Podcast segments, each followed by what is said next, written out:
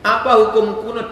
Padahal zaman Rasulullah dilakukan hanya satu minggu dalam langkah melaknat orang membaca mutu utusan.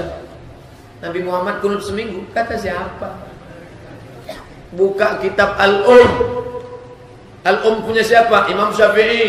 Imam Syafi'i itu gelarnya apa? Nasirus Sunnah, penolong sunnah. Apa kata Imam Syafi'i dalam kitab Al-Umm? Sebelum terjadi nazilah, dai yang dibunuh itu, Nabi sudah kunut tiap subuh.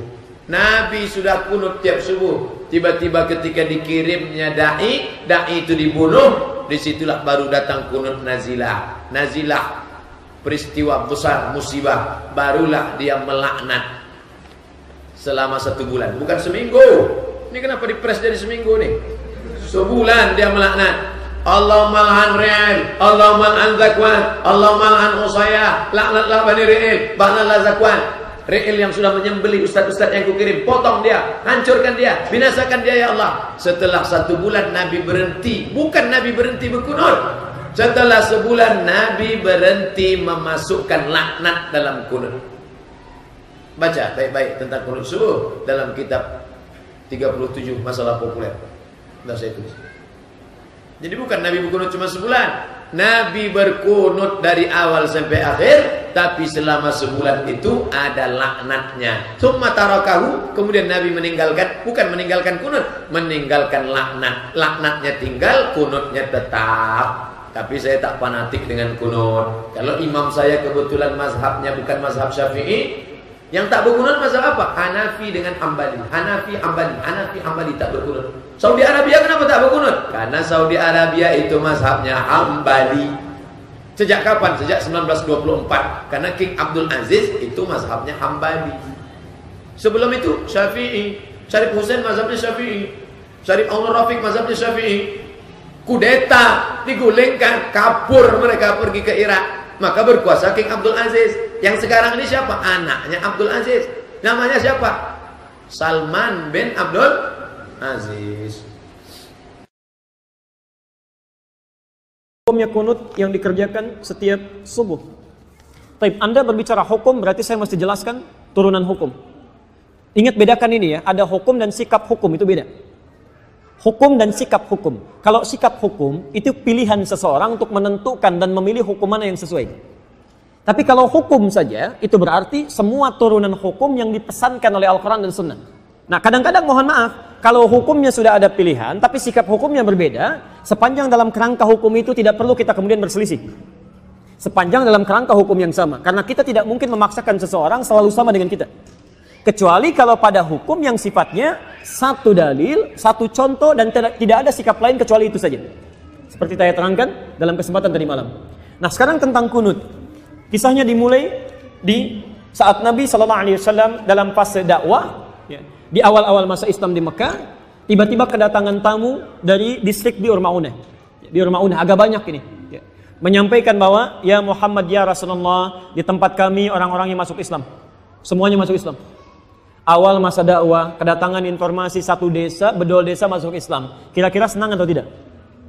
Senangnya luar biasa. Maka mereka minta dikirimkan guru-guru untuk mengajar. Dikirimkanlah oleh Nabi shallallahu alaihi wasallam tujuh puluh orang penghafal Quran. tujuh puluh orang penghafal Quran. Di saat-saat masa awal-awal keislaman, tidak banyak penghafal Quran, dikirimkan tujuh puluh orang ke sana. Singkat cerita, ketika beliau sedang menunaikan sholat, dalam riwayat disebutkan sholat subuh, yang lain mengatakan sholat maghrib, tiba-tiba turun malaikat Jibril menyampaikan bahwa orang-orang tadi yang datang kepada Muhammad, mereka menipu. Karena ternyata orang-orang itu, ketika sampai di Bir Ma'una, semuanya dizalimi, bahkan dieksekusi dan syahid. Jadi mereka semua dibantai, dibunuh. Jadi ada yang menipu mengatakan masuk Islam, dikirimkan pengajar tapi kemudian disakiti, dizalimi.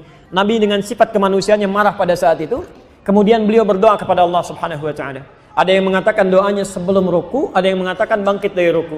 Maka beliau mengatakan Allahumma Allahumma adzib fulan, Allahumma al'anhum. Ya Allah, tolong hukum si fulan, tolong laknat si fulan. Bahkan disebutkan sebagian dari suku-sukunya. Bani Keda, Bani Keda, Bani Keda. Itu berlangsung selama sebulan. Berlangsung selama sebulan. Hingga turunlah kemudian Quran surah ketiga Ali Imran ayat seratus dua puluh delapan sampai seratus dua puluh sembilan. Posisi paling kanan sebelah bawah di mushaf standar. Quran surah ketiga Ali Imran ayat seratus dua puluh delapan sampai seratus dua puluh sembilan. Ayat seratus dua puluh delapan ini poinnya. laisa laka minal amri syai'un aw yatuba 'alaihim aw yu'adzibahum fa innahum zalimun.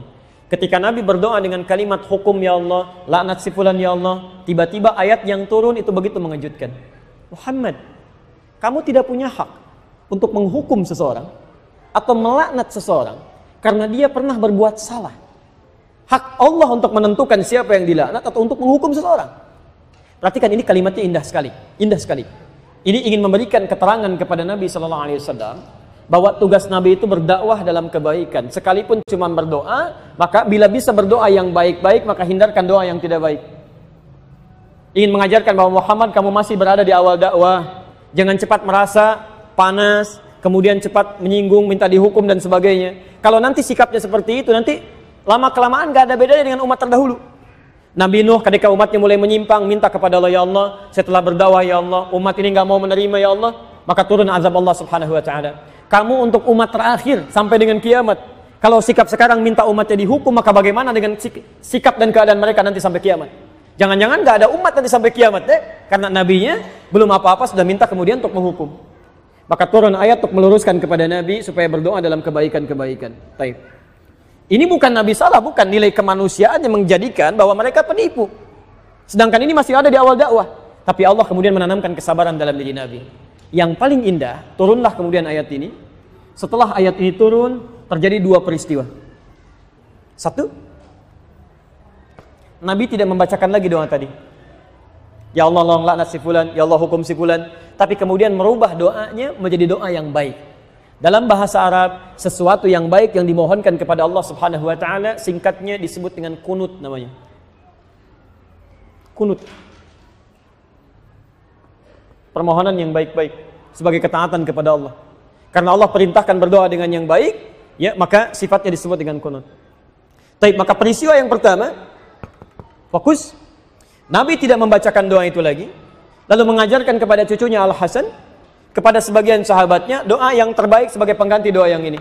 Apa doanya? Allahumma hadini fi man hadait, wa'afini fi man afait, wa tawallani fi man tawallait, wa barik li fi ma atait, wa qini syarra ma qadait. Tidak pakai bi rahmatika ya.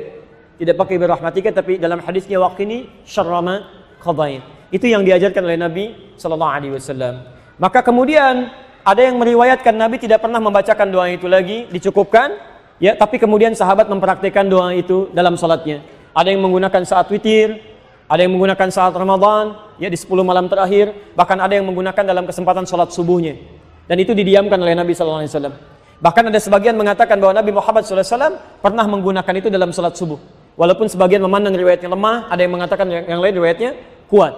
Dari sini, Bapak Ibu sekalian, karena Nabi sallallahu alaihi wasallam tidak mempraktikkan doa yang tidak baik tadi, kemudian mengajarkan doa yang baik ini, dan beliau mendiamkan sahabat yang mempraktikkan, tidak melarangnya, ya, maka disinilah kemudian para ulama melihat itu, lalu menyikapi dan mengambil kesimpulan dengan tiga kesimpulan. Tiga kesimpulan. Karena Nabi tidak mengatakan langsung. Kalau Nabi mengatakan, sudah nggak usah berdoa, selesai masalah. Kalau Nabi mengatakan, berdoa ya, ini bagus, selesai masalah. Tapi Nabi mendiamkan di sini, dan sikap diamnya Nabi, dalam implikasi hukum, itu bisa menerangkan beberapa pilihan-pilihan hukum. Maka, Imam Abu Hanifah mengatakan, karena Nabi sebelumnya tidak baca doa, dan setelah itu pun beliau tidak baca doa lagi, setelah turun ayat tadi, maka beliau menyimpulkan tidak ada doa kunut itu. Makanya saat subuh tidak perlu membaca doa kunut. Selesai. Imam Abu Hanifah. Imam Malik, Imam Syafi'i menyimpulkan, Nabi sallallahu alaihi wasallam baca doa. Doa ini diganti oleh Allah untuk yang baik-baik. Dan kemudian diajarkan oleh Nabi pada sahabat, sahabat membacakan, Nabi tidak melarang. Ini artinya, itu pun dibenarkan kalau dibacakan. Maka dari itulah Imam Syafi'i, Imam Malik mempraktikkan doa kunut ini.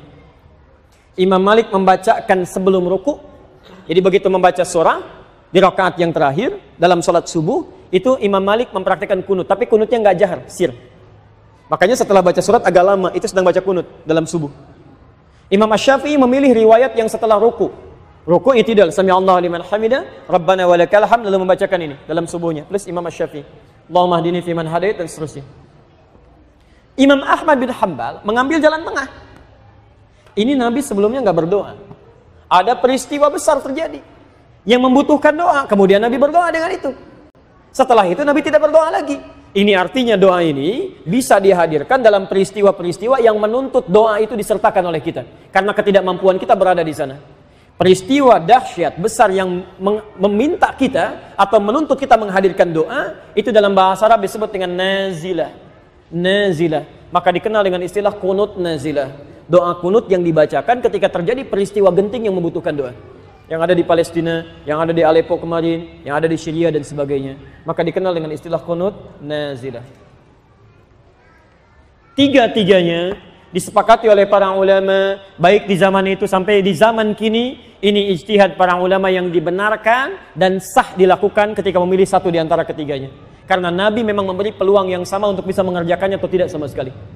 Jadi, di masa bahkan Imam Syafi'i, beliau pernah berkunjung ke tempatnya Imam Abu Hanifah setelah beliau meninggal. Masya Allah, Pak. Imam Syafi'i kunut. Abu Hanifah dan muridnya tidak. Begitu sampai ke tempat Imam Abu Hanifah, murid Imam Syafi'i mengatakan, ketika Imam Syafi'i diminta jadi imam, Syekh tafadhal, taumu bin nas, tusalli bin nas, Anda jadi imam. Murid Imam Syafi'i mengira Imam Syafi'i akan kunut. Mereka mengatakan, pendapat kita akan unggul di sini. Tapi ternyata ketika sholat subuh, Imam Syafi'i tidak kunut. Tidak kunut. Apa kata muridnya setelah sholat? Syekh, lima lam taknut, kenapa Anda tidak kunut? Kata beliau, saya menghormati pendapatnya Imam Abu Hanifah yang berlaku di tempat ini. Masya Allah. Imam Syafi'i kunut, tapi ketika berkunjung di tempat yang tidak kunut, beliau tidak mempraktikkan kunut. Imam Ahmad bin Hanbal juga, Masya Allah. Beliau kunutnya nazilah, tapi ketika beliau berada di tempat Imam Syafi'i, beliau kunutnya kunut seperti biasa. Bukan nazilah lagi. Jadi di sini indah sekali. Para ulama, soleh, hafal Quran, menulis kitab hadis, dekat dengan Allah, saling menghormati satu sama lain. Walaupun beda pendapat, tapi masih bisa minum teh sama-sama, tersenyum sama-sama, dan ada dalam kebaikan. Antum bukan imam besar, jadi makmum juga jarang, hafal Quran juga tidak, hadis belum dituliskan. Masya Allah.